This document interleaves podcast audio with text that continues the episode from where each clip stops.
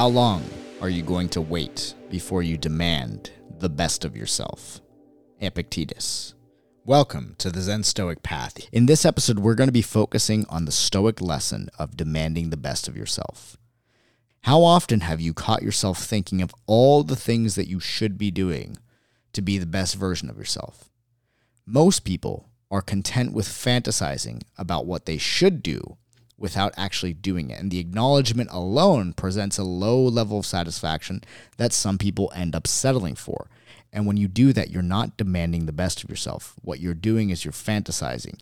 You're building up the emotions of what something would look like if you were your ideal self without actually acting like it. And for some people, they'll settle for that low level of satisfaction that the imagination brings alone. But we do not find the best in ourselves unless we act, unless we play out these ideals and these principles that we feel that that version of ourselves would embody. Have you ever had a friend or family member that has been going on for years and years about how they need to lose weight while seeming to be an expert on the latest trends and methods for weight loss? Yet they are heavier now than when they began talking about this three years ago. Or have you ever had a friend or family member that you know bash the nine to five work life, calling it the rat race, yet taking no action to get started on a business or changing careers. We've all seen this person. Maybe some of us have been this person or still being this person. But the point is, we don't demand the best of ourselves by talking about what the best would be or talking about what should be, but instead by acting and moving towards it consciously each and every day. Now, why would somebody talk about change without actually making the change?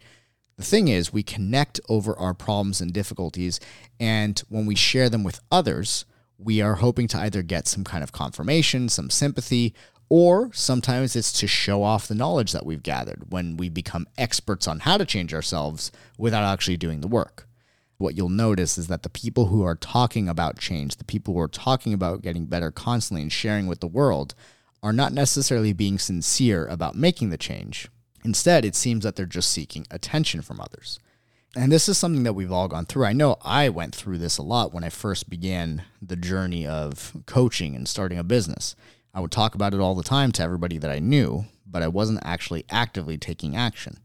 Interestingly enough, when I started taking more consistent action, I stopped feeling the need to talk about it. I stopped feeling the need to post it all over Facebook and Instagram to show the world how great I was. When I was being sincere in myself and sincere in my discipline, doing what I believed was right for me and what was important for me on my path to be the best version of myself, I stopped feeling the desire to constantly tell everyone about it. When we are just trying to get the attention of people by talking about the things that we should do or that we need to do, that is when we fall into the trap of idealizing about who we should be without actually taking action towards embodying that ideal.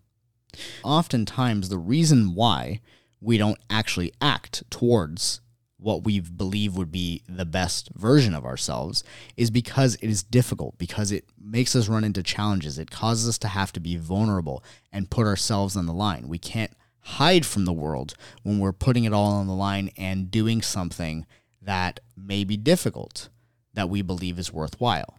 And many people shy away from this because of the difficulties and challenges. And this reminds me of another Epictetus quote where he says, Every difficulty in life presents us with an opportunity to turn inward and to invoke our own inner resources. The trail we endure can and should introduce us to our strengths. Prudent people look beyond the incident itself and seek to form the habit of putting it to good use on the occasion of an accidental event, don't just react in a haphazard fashion. Remember to turn inward and ask yourself what resources you have for dealing with it. Dig deeply. You possess the strengths you might not realize that you have. Find the right one, use it. Epictetus. This is an incredibly important quote because the essence of this is that you find your best self, you find your strengths in moments of difficulty. That is where you find the best in yourself. So, shying away from difficulty, shying away from taking action on something and hiding behind talking about it is a way that you actually prevent yourself from finding your strengths. Because remember, as Epictetus said in that quote, the trails we endure can and should introduce us to our strengths. So, in the pursuit of doing what we idealize, in the pursuit of doing what is best for ourselves, we will always run into trials. We will run into challenges. And those challenges, those difficulties, are part of what we need for our character development.